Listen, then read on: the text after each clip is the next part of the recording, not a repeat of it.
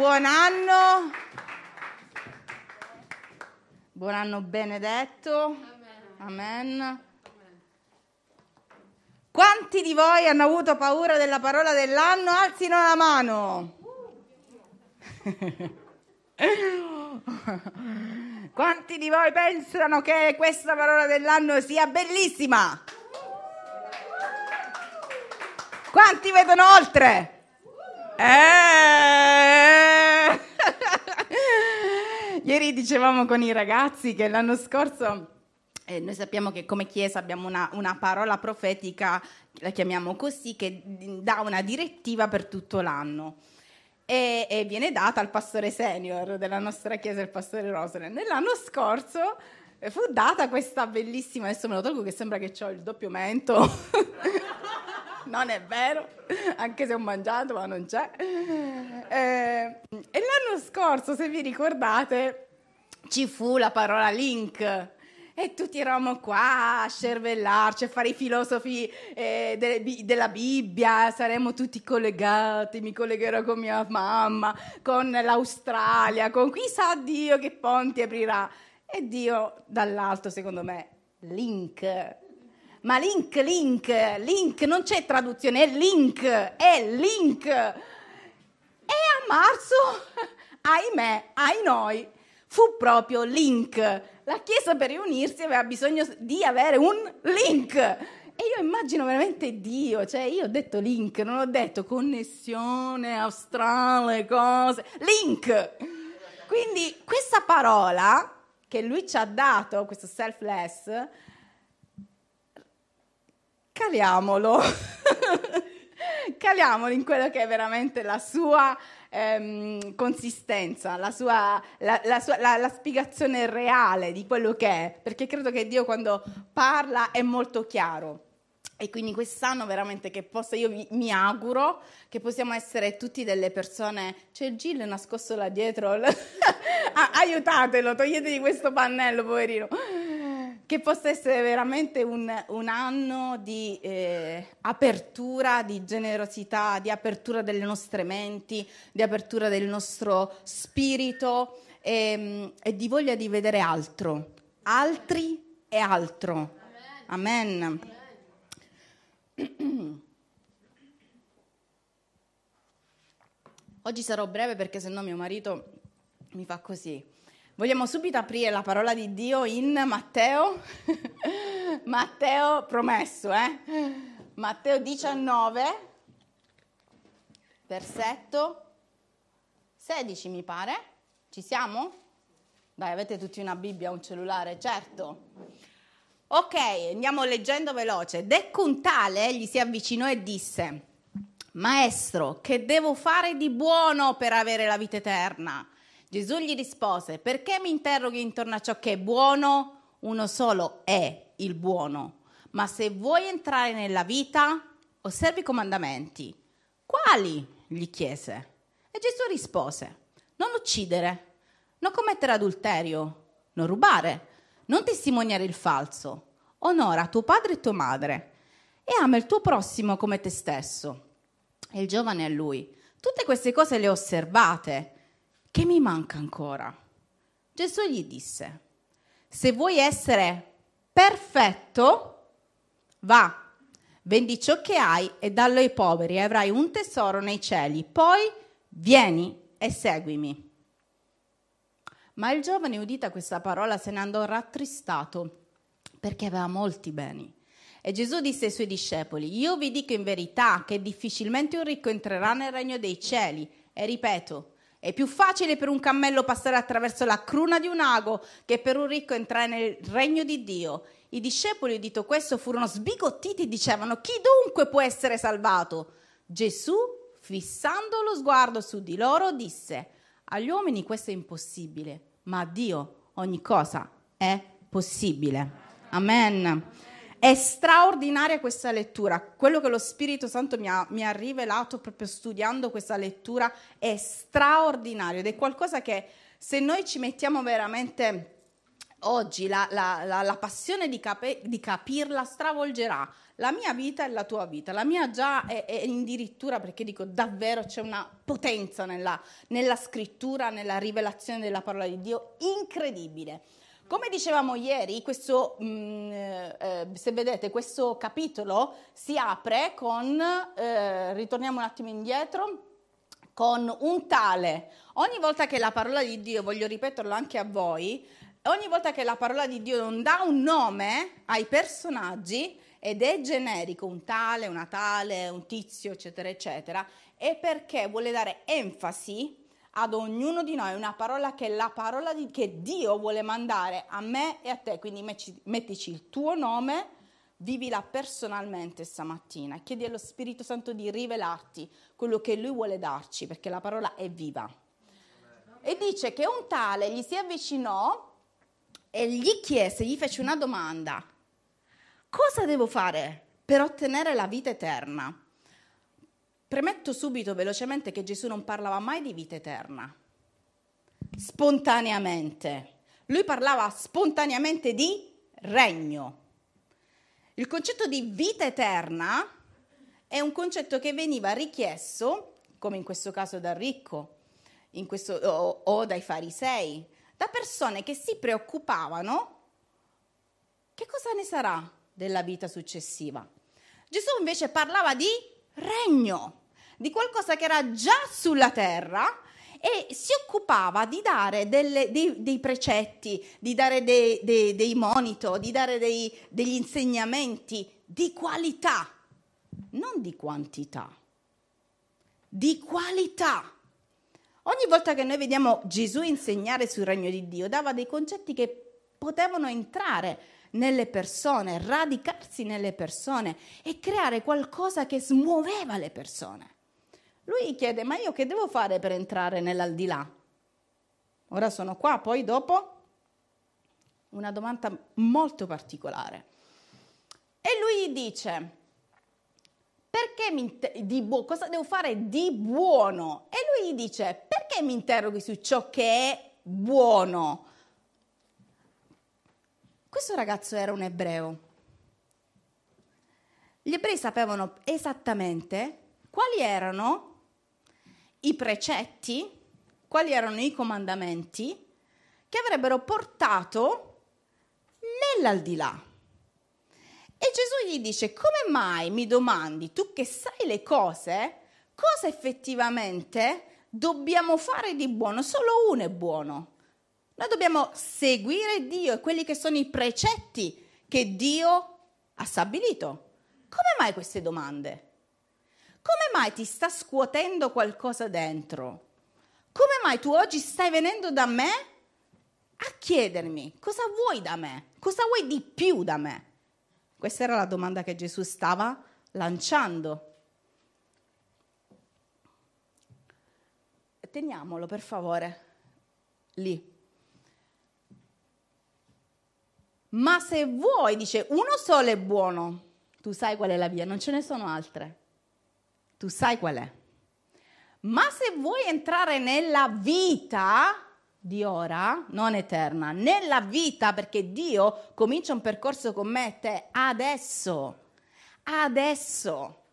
Il regno di Dio è adesso. Se tu vuoi entrare nella vita, nella zoe, nella vita abbondante, nella vita vissuta, nella vita vera, osserva i comandamenti. E lui dice quali? Ieri abbiamo precisato che i comandamenti, eh, tra comandamenti, eh, i dieci comandamenti e i precetti, erano 613. Vi ricordate? 613 erano i comandamenti in toto. E lui dice quali?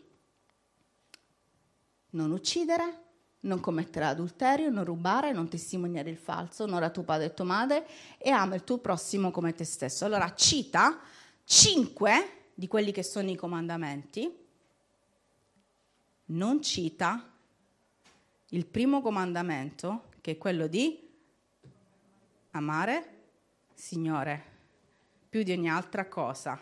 Cita questi. E poi cita un precetto, sapete che ama il tuo prossimo come te stesso non rientra tra i dieci comandamenti? Ma noi lo troviamo in Levitico come un precetto, come un'aggiunta, come una regola. Perché fa questo? Tutti questi comandamenti, quindi che fa?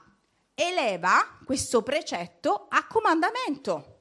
Gesù, e ve lo ripeto, attenzione, concentratevi stamattina, eleva, ama il tuo prossimo come comandamento. Non cita il comandamento di amare Dio, cita questi. Perché secondo voi? Infatti lui dice, ma io tutte queste cose le ho osservate, ma sento che c'è qualcosa che mi manca. Primo punto, Dio non cita di amare il Signore più di ogni altra cosa, perché la caratteristica visibile dell'amare Dio più di ogni altra cosa nella nostra vita è osservare e, e camminare secondo precetti, comandamenti che ci insegnano, che ci fanno vedere come amare gli altri. Se io amo Dio, non ho difficoltà non, ha, non, assume una difficoltà ehm, così, così, così eh, assurda mettermi a servizio degli altri. Inciso. Ama il tuo prossimo come te stesso è un precetto del Vecchio Testamento. È un precetto che noi troviamo per gli ebrei. Quando Gesù è arrivato sulla terra, e ha raccolto i suoi, cos'è che ha detto? E quindi quale dovrebbe essere il comandamento che dovrebbe riguardare noi? Ama il tuo prossimo come te stesso? Oppure amatevi come io vi ho amato. Ci alziamo di livello. Gesù fino a questo momento però tiene un livello basso e dice e dà questi insegnamenti a questo ragazzo. E lui dice, ora scopriamo che è un ragazzo perché prima lo chiama un tale e adesso è un ragazzo, giovane. Questa, questa terminologia eh, greca sta a indicare una fascia di età tra i 13 anni e i 24 anni, giovanotto sarebbe. Questo giovanotto cosa fa? dice Gesù, Signore, io tutte queste cose, forse molto probabilmente direi anche io con molta... Eh, come sono i ragazzi appena, cre- appena, appena presi dai ragazzi proprio i piccoli, appena si avvicinano a Gesù, le persone che appena si avvicinano a Gesù, che cosa fanno? Pensano, sì Signore, ma io, io ti sto amando, io ti sto servendo, tutti, quelli, tutti noi, tutti quelli che abbiamo fatto un percorso con Lui, all'inizio eravamo convinti di aver afferrato tutto, no? Tutto, abbiamo afferrato tutto, Signore ti so amare, ti so seguire, guarda come ti servo, guarda quello che sto facendo, siamo subito pronti e scattanti, Signore sì, sì, sì, io faccio questo, però sento che c'è qualcosa che mi manca. E Gesù dice, se vuoi essere perfetto, ragazzi cerchiamo di stare un attimino tutti un po' meno in confusione. Se vuoi essere perfetto, cosa vuol dire? Parla di maturità. Il termine usato proprio nel greco, ok, hai tutte queste cose, ma se tu vuoi maturare, se tu vuoi crescere in questo, va, vendi ciò che hai e dallo ai poveri, avrai un tesoro nei cieli, poi vieni e seguimi. Vi siete mai chiesti perché Gesù ha fatto questo tipo di richiesta? Cosa aveva detto pri- poco prima? Ama il tuo prossimo come te stesso. Com'è, com'era questo ragazzo? Era ricco. Come avrebbe dovuto amare i suoi? Come se stesso, dando la ricchezza. Se io ti amo e amo te come amo me, ti do quello che Dio ha dato a me. E Gesù stava insegnando questo nella praticità. cosa vuol dire amare gli altri come se stessi nella praticità. Ricordiamoci che lui è molto pratico. Quando lui tocca delle aree della nostra vita, entra in quella profondità, in quella sensibilità, in quel modo che soltanto noi conosciamo, noi e lui conosciamo. Vi siete mai chiesti qual è la ricchezza che Dio ha messo dentro di voi? Qual è la caratteristica che Lui ha messo dentro di voi e che vuole che sia messa al servizio degli altri? Vi siete chiesti in quest'anno come io posso effettivamente essere una persona che serve gli altri, che ama gli altri?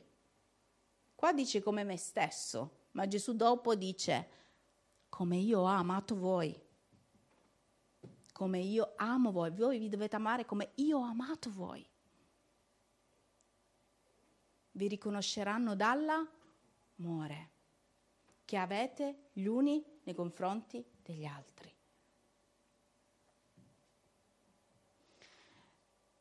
E Gesù dice, se tu vuoi essere maturo nella fede, crescere. Quanti di noi in questo tempo si sentono un po' mancanti per dire, ma è tutto qua? E se non ti sei fatto questa domanda, ti assicuro che sei messo un po' così così, eh, con l'orgoglio. Quanti di noi si stanno chiedendo che cosa mi manca in questo tempo per entrare più in profondità con te? Che cosa mi manca per essere quella perfezione?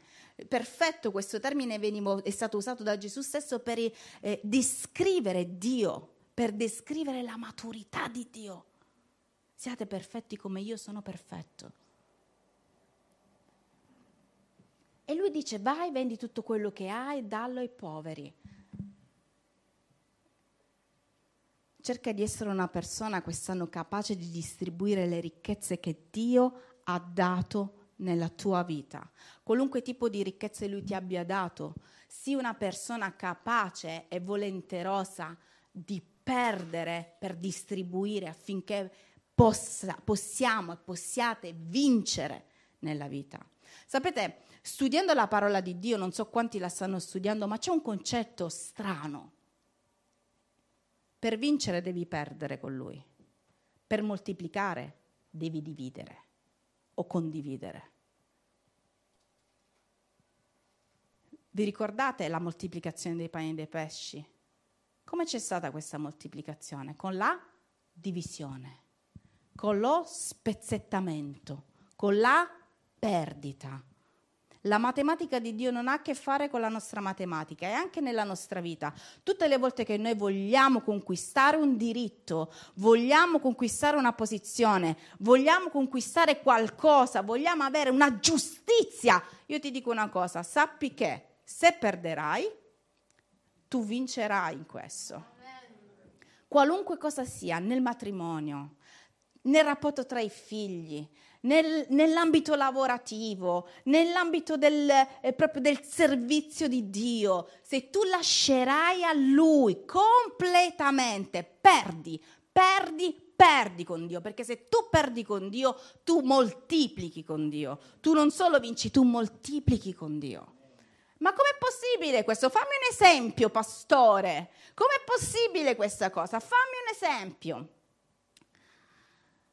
Pensavo alla, a quello che è stato nella mia vita. Tanti conoscono la storia e non sto qua a tediarvi.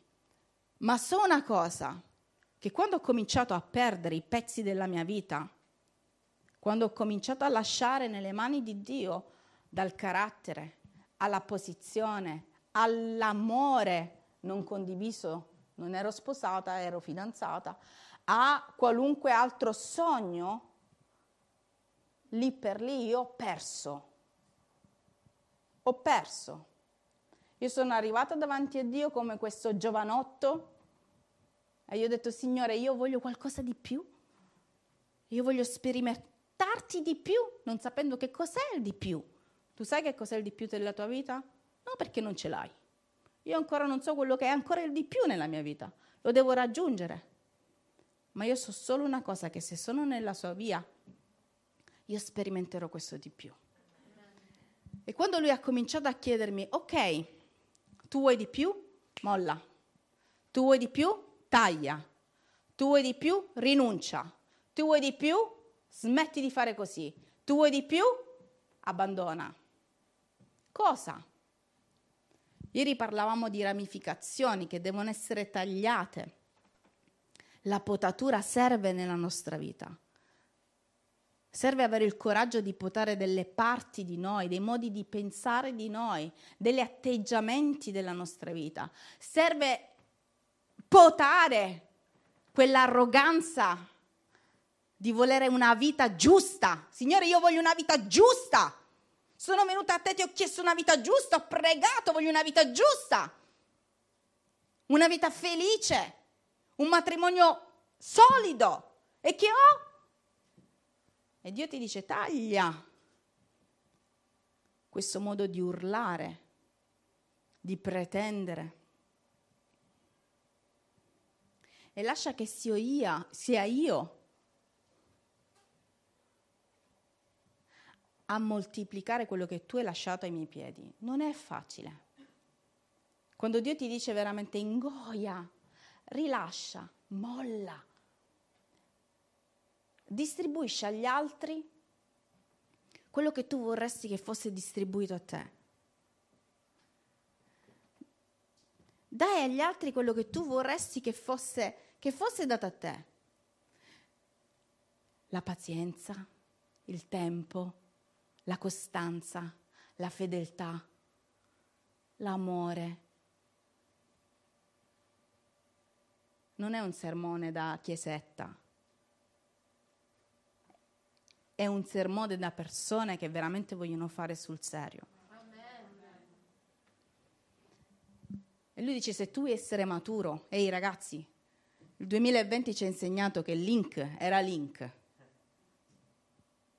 Se quest'anno noi vogliamo essere maturi, perché amare gli altri come noi stessi, barra, e chi ci arriva ad amare gli altri come Gesù ha amato noi,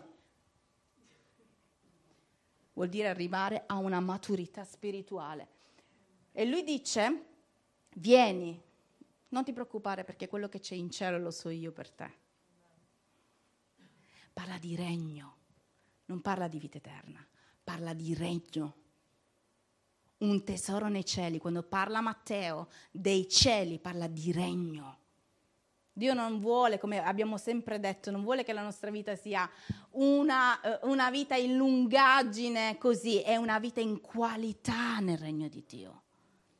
C'è un tesoro. Qual è il tuo tesoro? Ti sei mai chiesto qual è il mio tesoro? Qual è il tesoro che Dio ha stabilito nel suo regno per la mia vita? Qual è?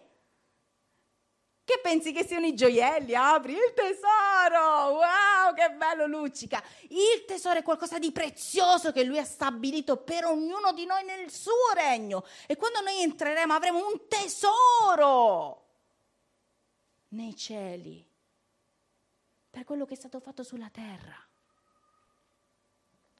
Lui chiede una cosa. Dopo che hai fatto tutto questo,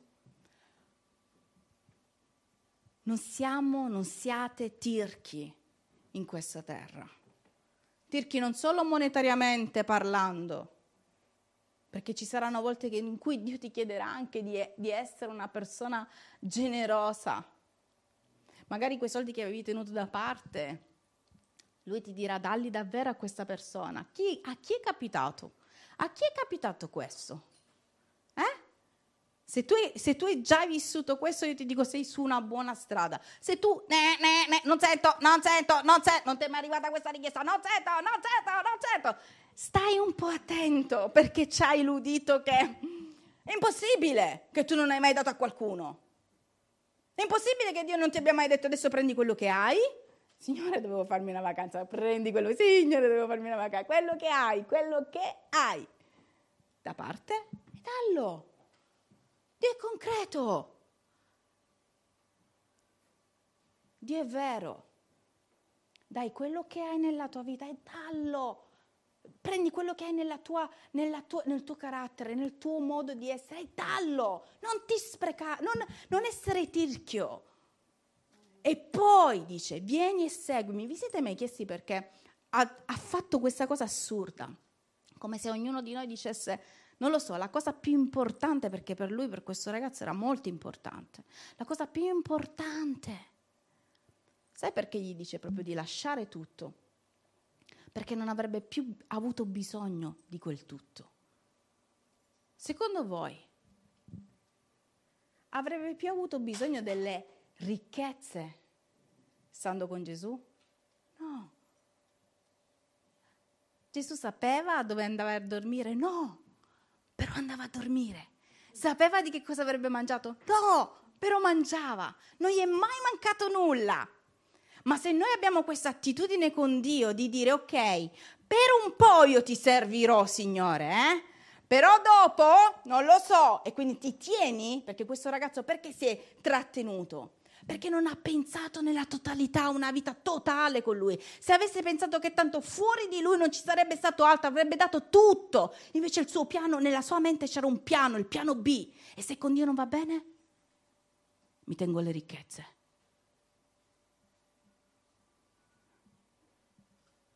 Dobbiamo essere molto onesti con noi stessi.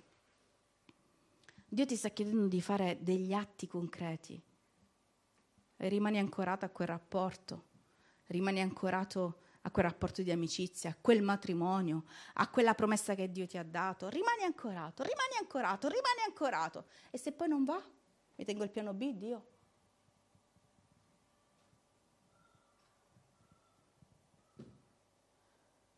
Ho tutto, o il grigio a casa sua non va bene. Vieni e seguimi, perché sotto le sue ali, sotto la sua protezione, sotto suo, la, l'autorità del suo regno, non c'è cosa che si smuove in maniera disordinata. Lui andò via, dice la parola di Dio, se ne andò rattristato perché aveva molti beni. Sapete quante volte noi andiamo da Dio e diciamo, Signore, ti prego, fai quel, ti prego, aiutami in questa cosa, farò quello che vuoi, farò quello che vuoi. Allora il Signore comincia a parlarti, ti manda delle persone, ti manda delle situazioni, ti manda il tuo prossimo. Il tuo prossimo sai chi è?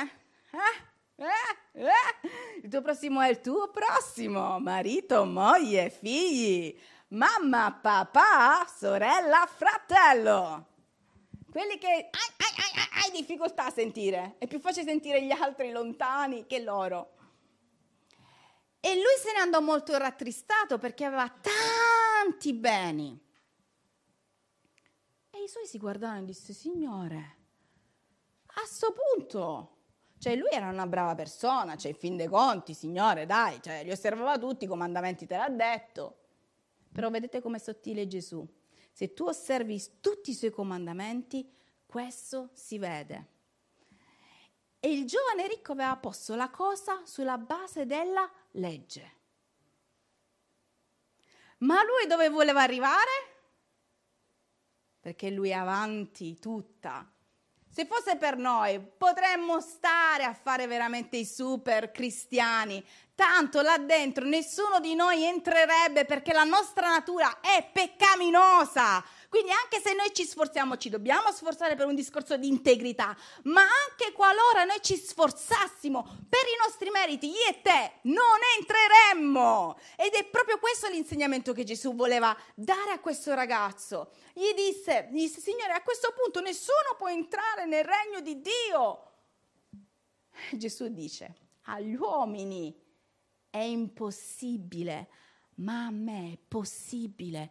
Cosa voleva dire il Signore così? Voleva dire se questo ragazzo si fosse soffermato e mi avesse detto, Signore, ho difficoltà a lasciare tutte queste cose.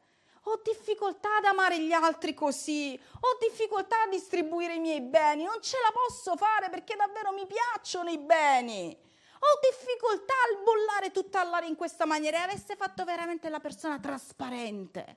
Quella persona che Dio vuole che io e te in quest'anno diventiamo, persone trasparenti, persone che parlano allo Spirito Santo e dicono ho difficoltà, ma io vengo e ti seguo perché in questa difficoltà io so che tu per la tua grazia mi metterai nella condizione di entrare nel regno di Dio, di servirti non per i miei meriti, ma per i tuoi meriti.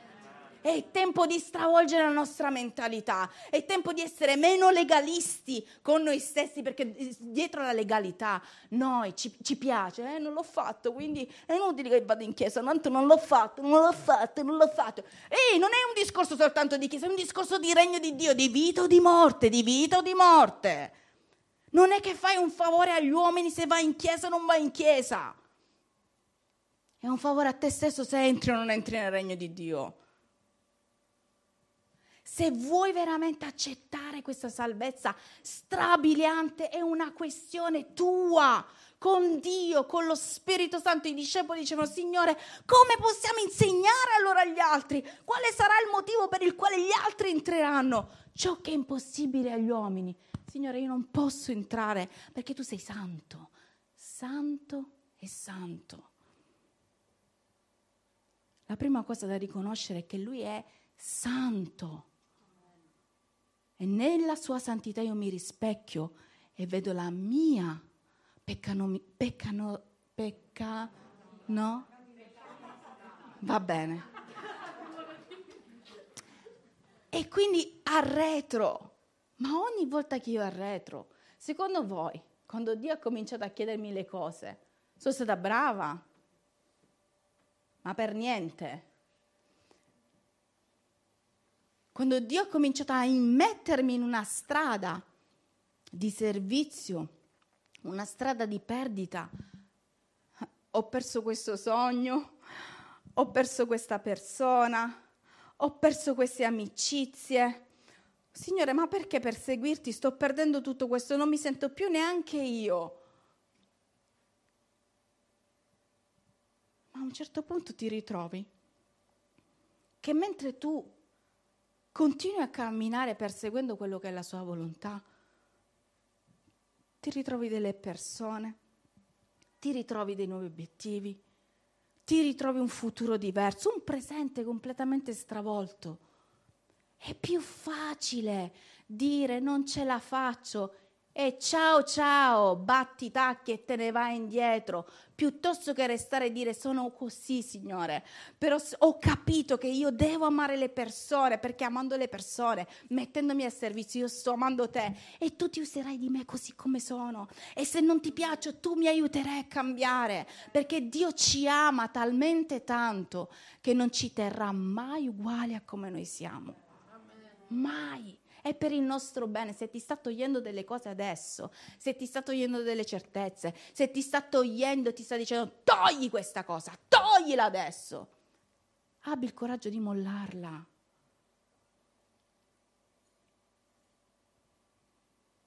Togliendo, tu moltiplichi.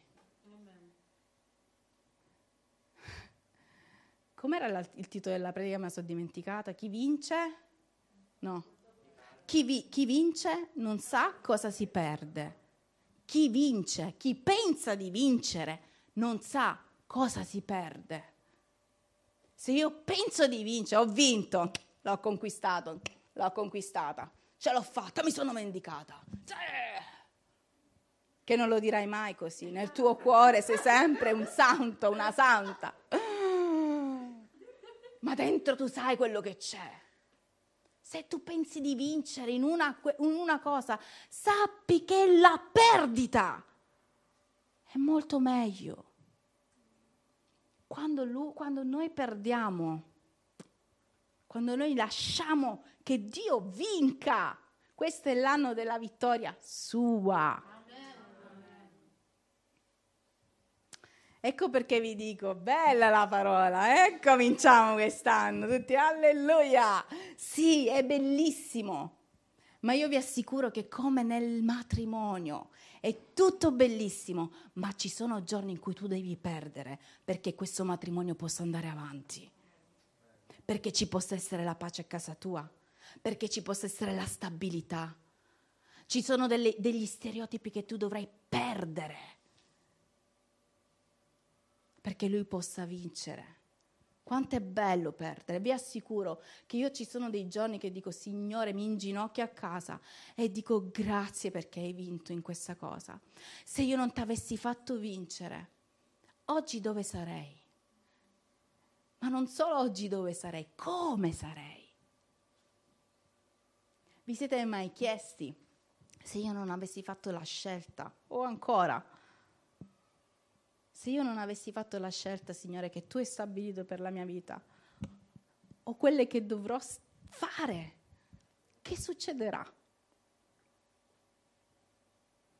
E se tu hai fatto la scelta giusta di Dio, secondo te, anche se batti i piedi adesso, anche se adesso ti dà fastidio ubbidire, la sottomissione è uno dei principi del regno meraviglioso, come nel matrimonio, vi assicuro.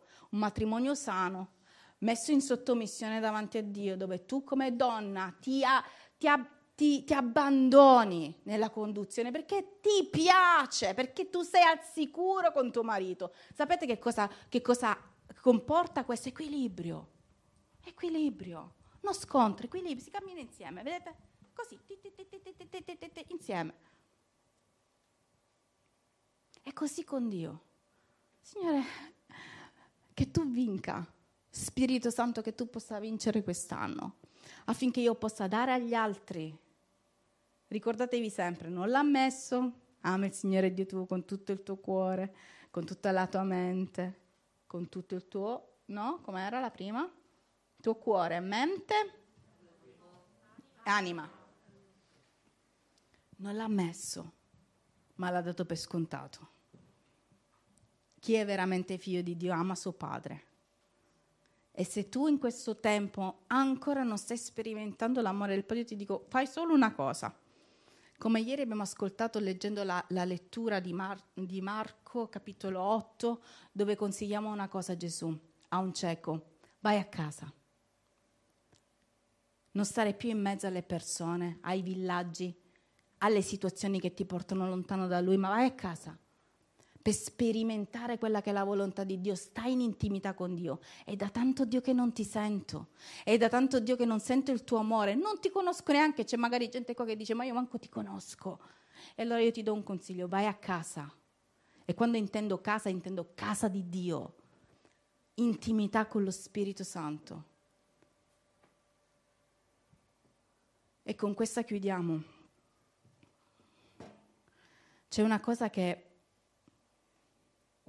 lui ama e voglio che sia veramente il nostro monito per quest'anno. Ama immensamente ed è la trasparenza. Essere davvero come quelle carte che, sono, che, sono, che esistono, che tu le tocchi, ma che, no, che vedi oltre. E Dio vuole che i nostri cuori siano così quest'anno noi ameremo le persone amando Dio in primis e questa trasparenza, questo amore vero verrà visto dagli altri. Ecco che cominceremo veramente a incastrarci l'uno con l'altro. Che sia un anno così, Signore, io sono quello che sono, non me ne vado, non faccio come il giovanotto, pieno di entusiasmo, pieno di voglia di fare, ma quando tu mi hai chiesto quello che dovevo fare, ti ho detto questo no ma io rimango, però sono così. Sono così. Ci alziamo un attimo, preghiamo insieme.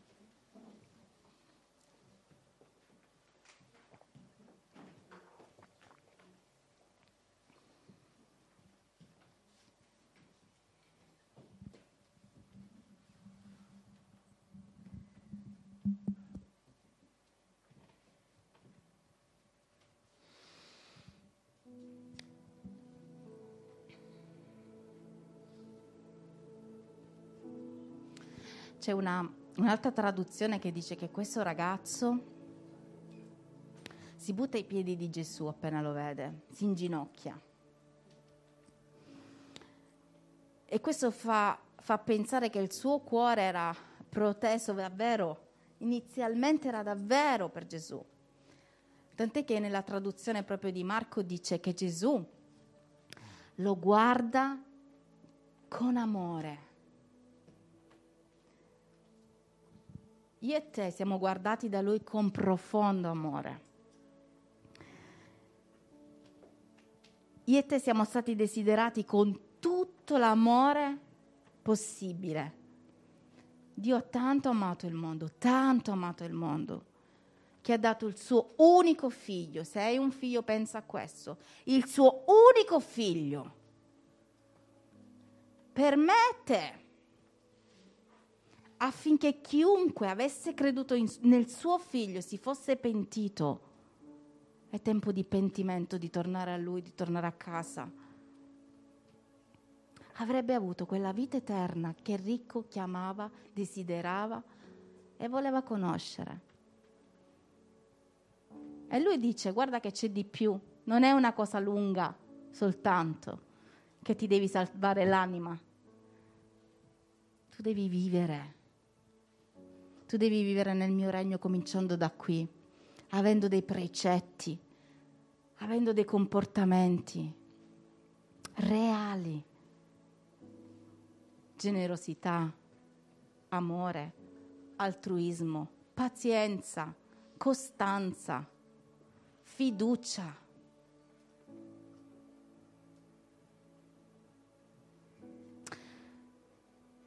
Io so che lo Spirito Santo sta parlando.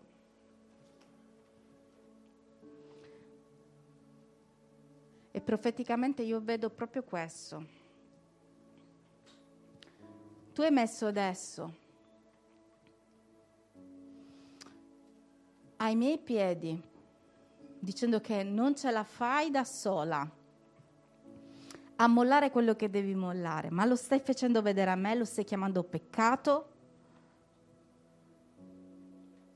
E io in questo momento voglio dirti, dice lo Spirito Santo, che come tu l'hai mostrato davanti a me, io sarò capace di far diventare bianco come la neve qualunque cosa abbia sporcato la tua vita, abbia sporcato la tua giornata, abbia sporcato questi mesi, io, ne, io ti assicuro che diventerà bianco come la neve.